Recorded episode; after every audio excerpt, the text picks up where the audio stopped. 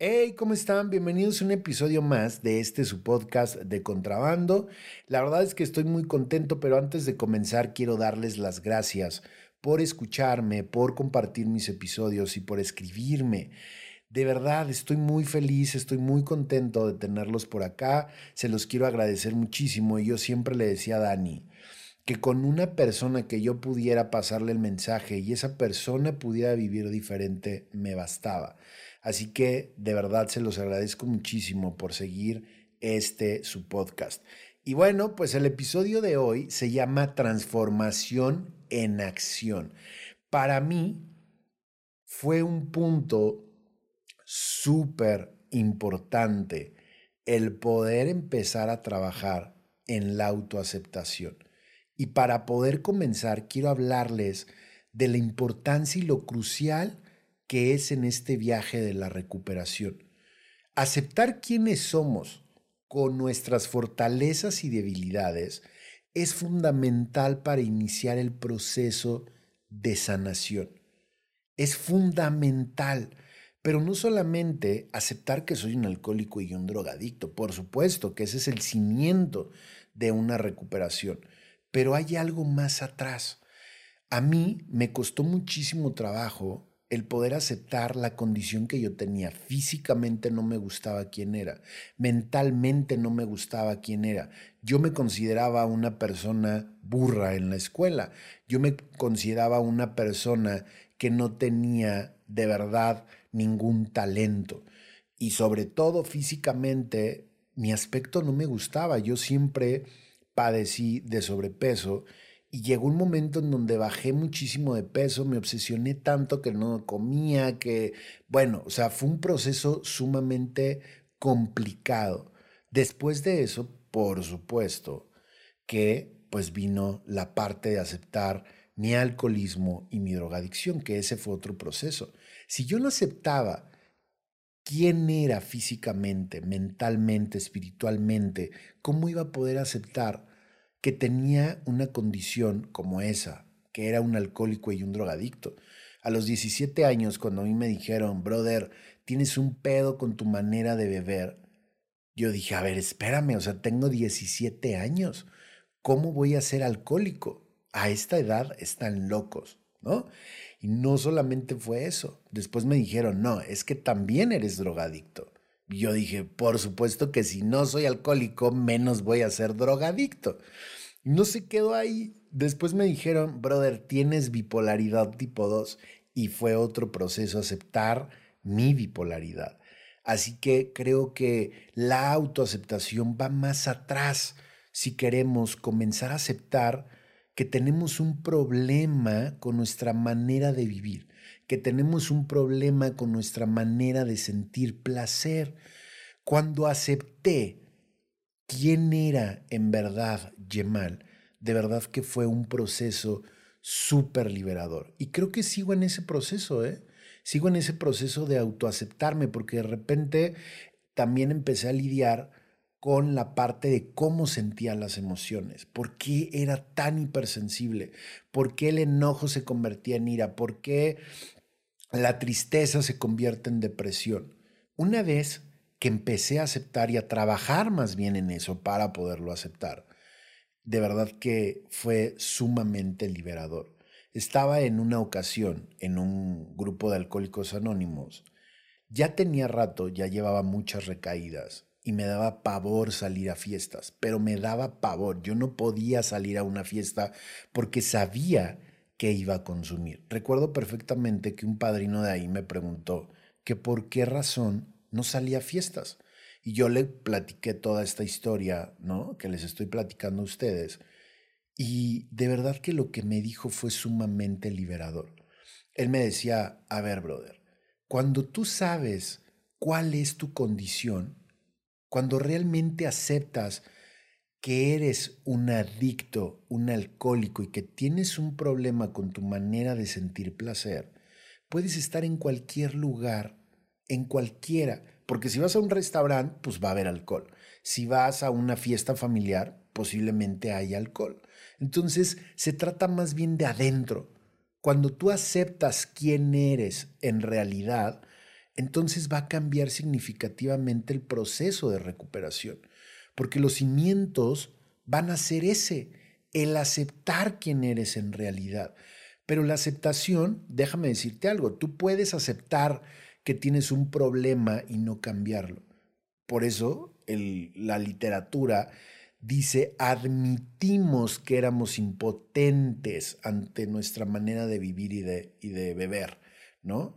Entonces, por eso la admisión es más profundo, lleva una acción, a diferencia de la aceptación. La realidad es que el que nosotros aceptemos es el comienzo de lo que viene, de esa acción que vamos a implementar para poder empezar a darnos cuenta de cuál es nuestra manera de vivir y cuál es la manera en que nos afecta la emoción o las adicciones, o en mi caso, pues cuando acepté que era un alcohólico y un drogadicto y que tenía bipolaridad, fue sumamente liberador, de verdad. Hay algo muy importante en todo esto, por supuesto. La manera en que yo comencé a trabajar en esto fue, número uno, el cómo hacía ejercicio. ¿Por qué quería realmente hacer ejercicio? Porque antes lo hacía solo por vanidad, por verme bien, por querer estar mamado, porque estaba súper frustrado por el peso que tenía, porque sentía que no valía por el peso que tenía. Y entonces el empezar a hacer ejercicio con un trasfondo diferente, eso me dio la posibilidad de empezar a tener amor propio. Que el amor propio, híjole, de verdad que es una piedra fundamental para nuestro crecimiento. Y les quiero compartir un poco los rituales que yo tengo que empecé a implementar en mi vida para sentirme bien y para poder empezar a trabajar en la autoaceptación. Número uno, me paro a las 5 de la mañana. Eh, al final les voy a dejar algunos libros que comencé a leer que me sirvieron muchísimo. Espero que también les sirvan a ustedes, no se preocupen. Pero bueno, entonces la rutina es, me paro a las 5 de la mañana, me bajo a hacer ejercicio. Con 20 minutos de ejercicio intenso tienes. Si haces más para tonificar tu cuerpo, para subir de volumen, está perfecto también, ¿no? Pero con 20 minutos está comprobado de ejercicio intenso que empieza la liberación en el cerebro de dopamina, serotonina, bajas el cortisol, que este se encarga de estresarte y causar eh, miedo también. Entonces, cuando tú haces ejercicio, liberas una proteína para el cerebro que es el flujo BDNF, no me acuerdo, pero liberas esta proteína que lo que hace es alimentar las neuronas que tengan mayor consistencia para una neuroplasticidad. Y eso está muy chingón porque entonces tienes la capacidad de tener más retención, más atención, más control de las emociones y eso es en el ejercicio.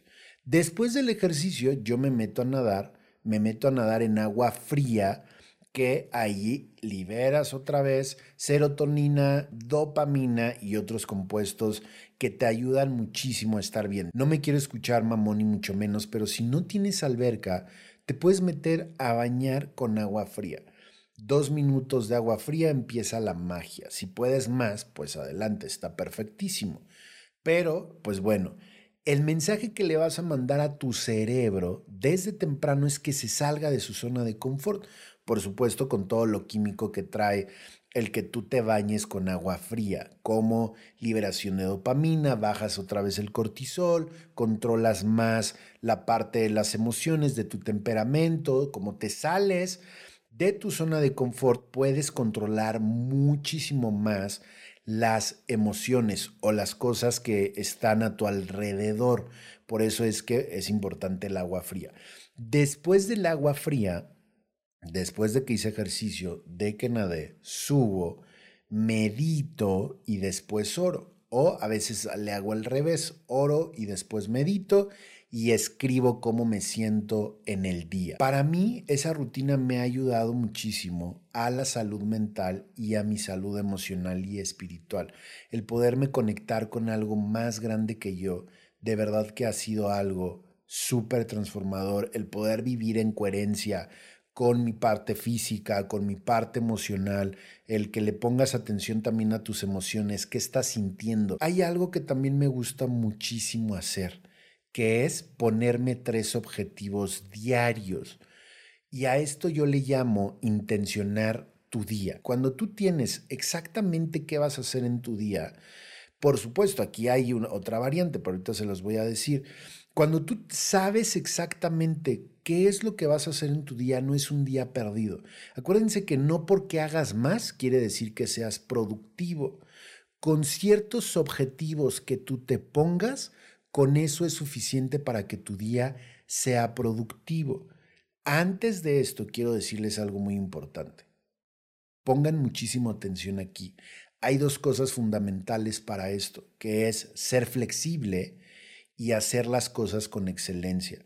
El ser flexible es entender que estás en un proceso de crecimiento y que nada de esto de lo que te estoy hablando todavía lo sabes, no lo manejas a la perfección como yo no lo manejaba cuando lo empecé a hacer. ¿Por qué les digo esto? Porque cuando ya no te paras a la hora que normalmente te tienes que parar, entonces ya mandas toda la chingada, o si te desvelaste por cierta razón, ya no te paras y mandas toda la chingada, o si ya no te salen las cosas como tú querías, mandas toda la chingada. Entonces, sé flexible, porque pues evidentemente vas a apenas comenzar en este proceso de crecimiento. Y la número dos es da lo mejor de ti, brother.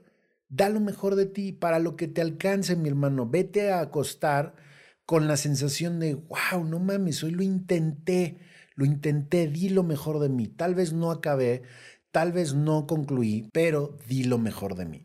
A eso me refiero. Son dos cosas fundamentales que hay que aprender a tener para no pasarnos del otro lado y vivir en la rigidez. Eso es muy importante, así que les animo a que encuentren sus propios rituales de cuidado personal.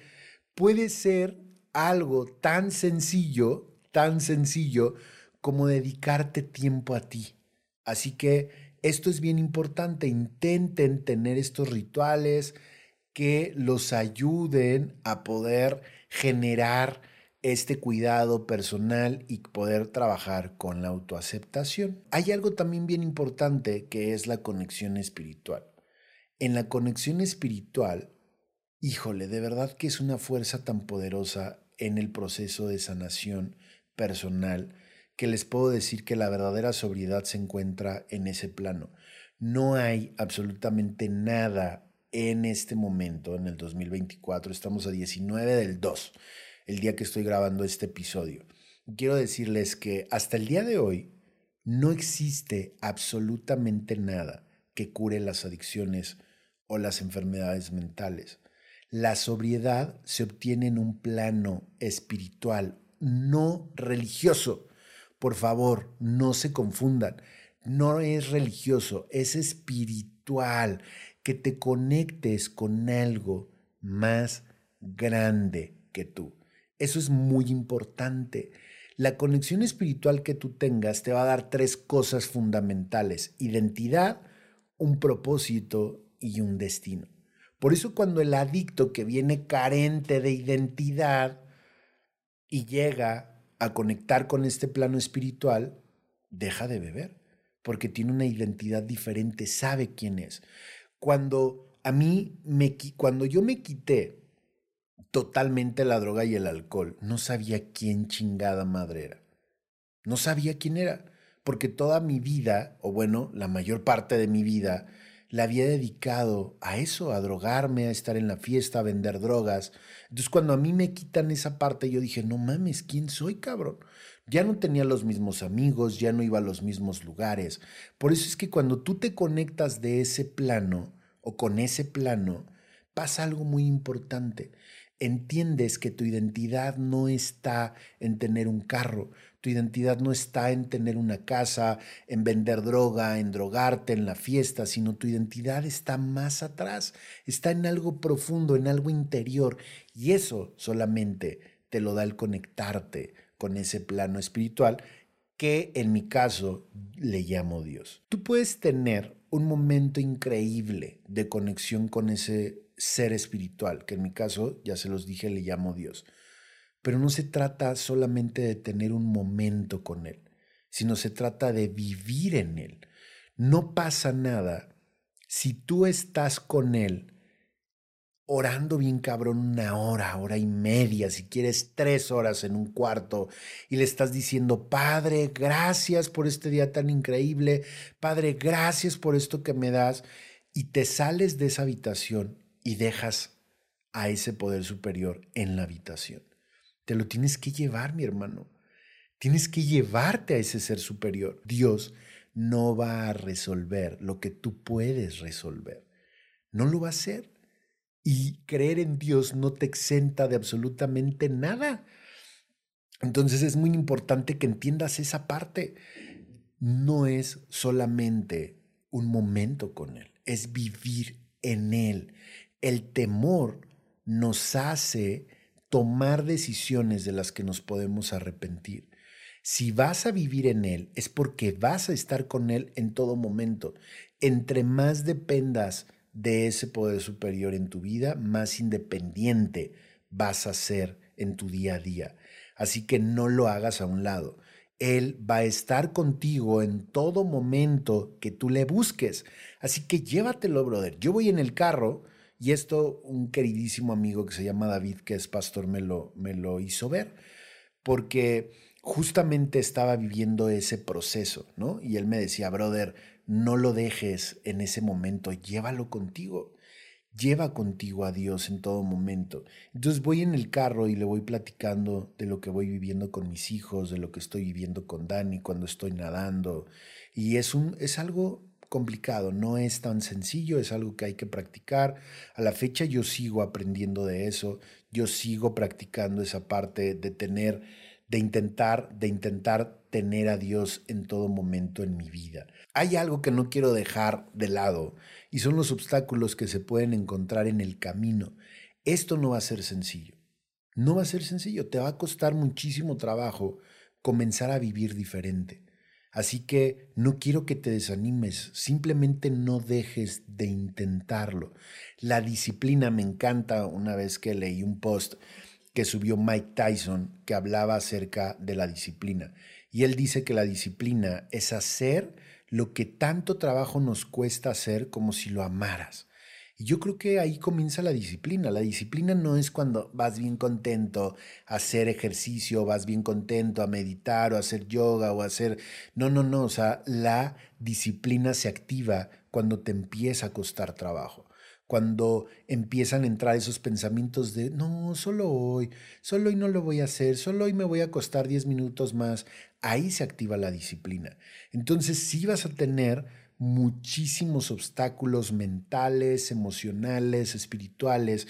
No te desanimes, estás en un proceso de crecimiento, sé flexible. Brother, te quiero decir una cosa.